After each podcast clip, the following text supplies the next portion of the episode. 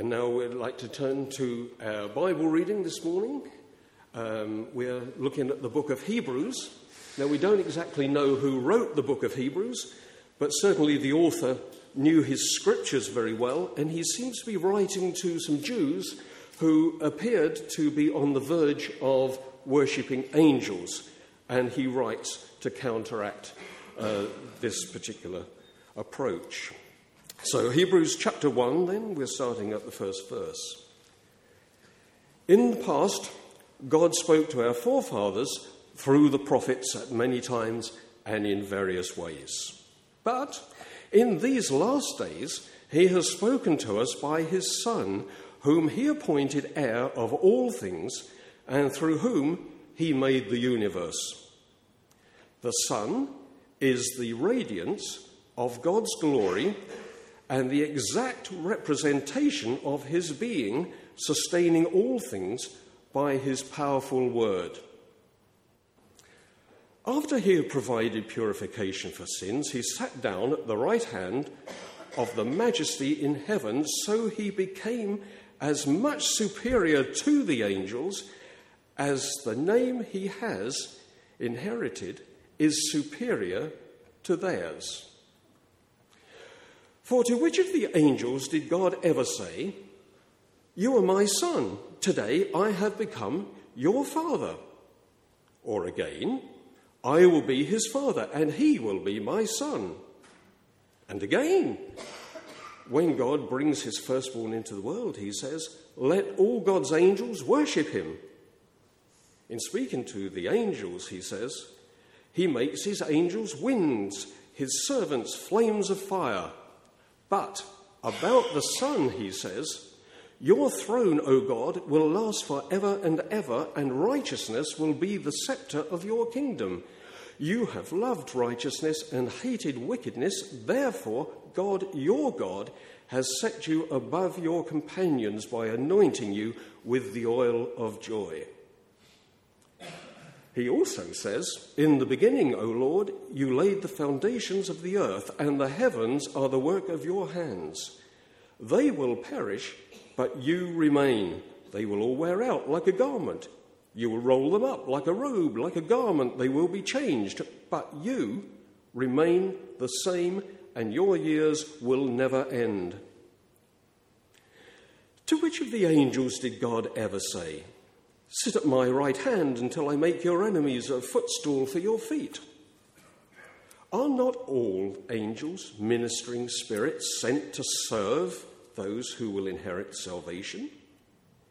We must pay more careful attention, therefore, to what we have heard, so that we do not drift away. For if the message spoken by angels was binding, and every violation and disobedience received its just punishment, how shall we escape if we ignore such great salvation? This salvation, which was first announced by the Lord, was confirmed to us by those who heard him.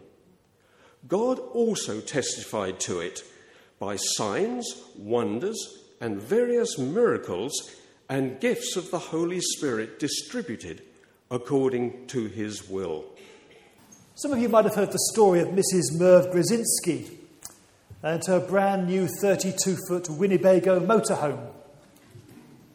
Having purchased the vehicle on her first trip home, she drove onto the freeway, set the cruise control at 70 miles an hour, left the driver's seat to go to the back to make herself a sandwich.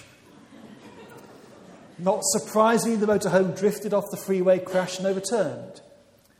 She then sued Winnebago for not putting in the owner's manual that she couldn't actually leave the driver's seat while the cruise control was set. The jury awarded her $1,750,000 compensation plus a new motorhome. And in response, Winnebago changed their manual just in case she had any relatives who might also want to buy a motorhome from them. It's a great story, but it is not true. Sorry. It's an urban myth that's been circulating in various forms since 1987. The previous version has Mr. Merv Grazinski at the, at the wheel, or not at the wheel, of his motorhome. But that hasn't stopped large numbers of people accepting it as gospel truth. One moral of the story is you need to check your sources. If you're going to believe something, you need to know that your source is reliable. Let me let, let me let you into a secret. Just because it's on the internet doesn't mean it's true. Okay. But that applies to believing stuff about God as much as about any other subject. What's God like? Well, I've been to heaven, I can tell you. I've seen with my own eyes. She's black. Well, hello. Just because I say something at the pulpit of Brighton Road Baptist Church, that doesn't mean it's true. I am not your authority for what is true or not true about God. If you want to know about Jesus, if you want to know about God, Jesus is the only reliable source of information. He is the one who makes the true God perfectly known. How so? Because as Hebrews puts it, He is the radiance of God's glory and the exact representation of His being. We talk about the sun's rays. They are the light of the sun shining here on earth. They're not different from the sun in any way, shape, or form. They are just the bits of the sun that we can see. see. And as someone who got burnt last week on the beach, the bit of the sun that we can feel as well. In the same way, Jesus is the radiance of God's glory. He is not different from God. He is the same as God, but God visible to us the way in which we encounter God. When we see Jesus, we see exactly what God is like. The same point is made about Jesus being the exact representation of God. The word is used of the image that is, on the, that is stamped on a coin. The image you get on a coin is exactly the same as the image that is on the original press. It is an exact copy of the original. And it's the same with Jesus and God. What you see is what you get. You look at Jesus, you see exactly what God is like. And when it comes to understanding God, Jesus, because he is the Son of God, is the uniquely authoritative revelation. He was around before the universe began because God made the universe through him. He will be there at the end because he's been appointed the heir of all things. At the end of the day, he will be the supreme authority over everything as Lord of all. Everything that exists will rightfully belong to him. Right here, right now. The only reason the world has not disintegrated into chaos is because he is upholding everything by his word of power. You don't get bigger or more important than Jesus. So, in a world that is full of competing pictures about what God is really like, Jesus has to be the starting place. He is the one to whom we need to give our full attention. When you come back from holiday, you all know what it's like. Your email inbox is full of dozens, if not hundreds, of emails, most of them junk.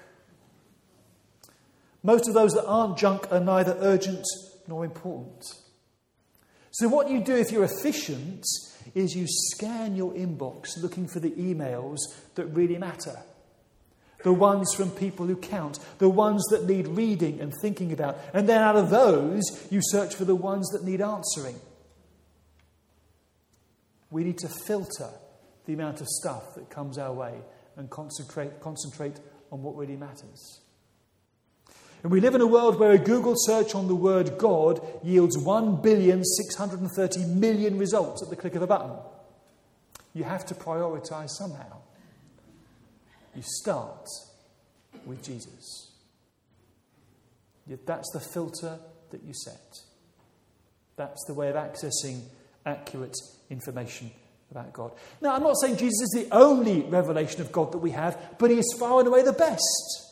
Hebrews starts by making the point that before Jesus, God spoke over a period of centuries in a whole host of different ways to people by his prophets. But in these last days, he said, he has spoken to us by his Son, who is the definitive revelation of God. What about angels? I mean, angels have to be pretty impressive. And manifestations of angels are not to be taken lightly. Angels were popularly credited with revealing the Old Testament law to Moses, the most holy part of the Jewish scriptures. But angels are nowhere in the same league as the Son of God. To be sure, they're God's servants, it's their job to look after us, but they are called upon to worship Jesus. Only Jesus is addressed directly as my Son by the Father. Angels are servants, he rules forever and ever. Hebrews takes up a stack of references from the Jewish scriptures and makes sense of them by referring them to Jesus. He is the key. In the Old Testament, he is the one of whom it speaks and the one who makes sense of it all. As Baptist believers, we affirm that our Lord and Saviour Jesus Christ, God manifest in the flesh, is the sole and absolute authority in all matters pertaining to faith and practice as revealed in the Holy Scriptures. No authority but that of Christ. And the Scriptures are authoritative for us because they speak of Christ. They are authoritative for us in as much as they speak of Christ, because He is the supreme revelation of the living God. If you want to find out about God, Jesus is the one to look at. And that's the burden of the bit of writing we know as the Epistle to the Hebrews, which reads a bit sometimes like the transcript of a sermon. But the thrust of the message is this sit up, pay attention, look at who Jesus is and what he's done. You can't afford to ignore him. It's what he says at the start of chapter 2, having kicked off his address by clarifying how God has spoken to us with unique authority through his Son Jesus Christ. He then goes on to make the point that if that is the case, then we really need to pay the utmost attention to what God has said to us through his Son, Jesus Christ. Because if Jesus is the ultimate revelation of God, we can't afford to ignore him. We can't afford just to drift away. We mustn't be like the legendary Mrs. Grazinski, who thought that once she got her motorhome on the freeway, she could set the cruise control and go in the back and make a sandwich. Are some of us in danger of living our Christian lives like that? On cruise control, with our hands off the wheel. We have our baptism certificates, we've got our church membership certificates to say that we've trusted in Christ. We belong to a church that looks as good as a top of the range motorhome and which seems to be heading in the right direction. I'm sure the church will get me there. But it won't. It won't. Brighton Road Baptist Church can't carry you safely to your destination if your hands are off the wheel and you're not focused on where you are going in your own spiritual journey. We can support you, we can encourage you, we will pray for you, we will work together with you. But each of us carries responsibility for our own spiritual well being. You can't hand over the steering wheel of your spiritual life to me or anybody else. And if you take your own hands off the wheel, you are going to drift. And like a Winnebago motorhome is not going to stay on the freeway unless someone steers it your spiritual life is not going to stay on track unless you keep paying attention to Jesus. None of us, no, I think none of us here would really drive our car onto the motorway, set the cruise control, and then fall asleep at the wheel. But spiritually, there's a danger that we can do just that. And it's to people who are in danger of drifting off course. People who are in danger of thinking, that's all right, I don't need to bother. People who are taking their hands off the wheel and just, just allowing themselves to drift whatever direction. To them, Hebrews says, wake up. Look at who Jesus is. You can't afford to ignore him. Because if you look at the Old Testament, it is the story of human failure.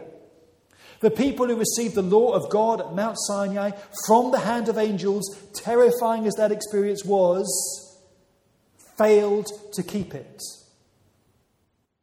And the Old Testament is the record of the fearful consequences of that neglect.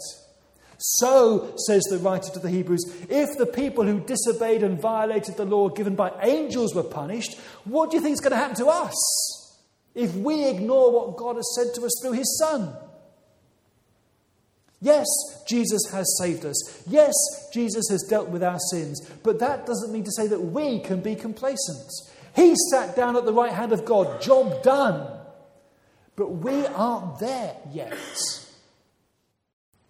Living the Christian life requires dedication, commitment, and determination. It is not the easy option for wimps.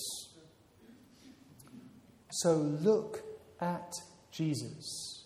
That's the message of Hebrews. Take on board who he is and what he's done for you, and worship him as Lord and Saviour, the one who gave his life to redeem you. Live your life in the recognition that He died to save you and you belong to Him now and He calls you to honour Him as Lord. That means no putting your feet up, no falling asleep at the wheel, no shrugging your shoulders or thinking it really doesn't matter that much. Because Jesus is God's final definitive word to the world.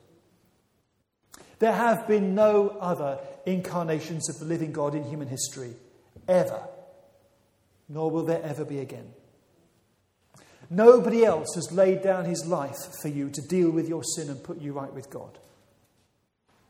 Nobody else has come back from the grave, having conquered death and opened, door, opened the door to eternal life for you. Jesus is unique. And we live in a very confusing world. Thinking about God, thinking about religion can sometimes make you, make you feel as if you're faced with a multiple choice test. So many different options to choose from. How do I know which is the right one? Yet look for the key questions. Which religious leader was God incarnate? Who gives grace to people who really don't deserve it? Who guarantees eternal life to those who believe in him? There is only one right answer to questions like that, and it is Jesus every single time. Salvation. It's God's gift to you through his Son, Jesus Christ, and it cost him his life. I know we've all received gifts that we really didn't want.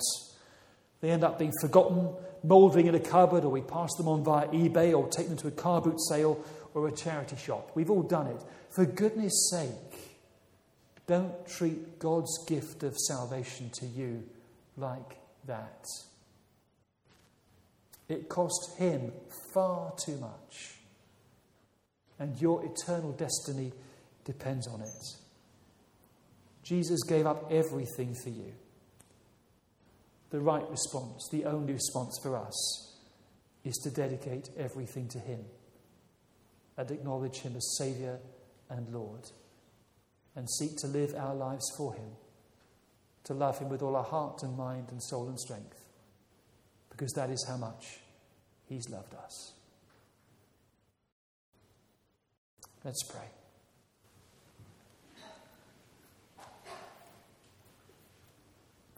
Lord, thank you that you're a God of mercy and of grace. Thank you for speaking us, speaking to us through your Son, Jesus Christ, and for his gift of freedom.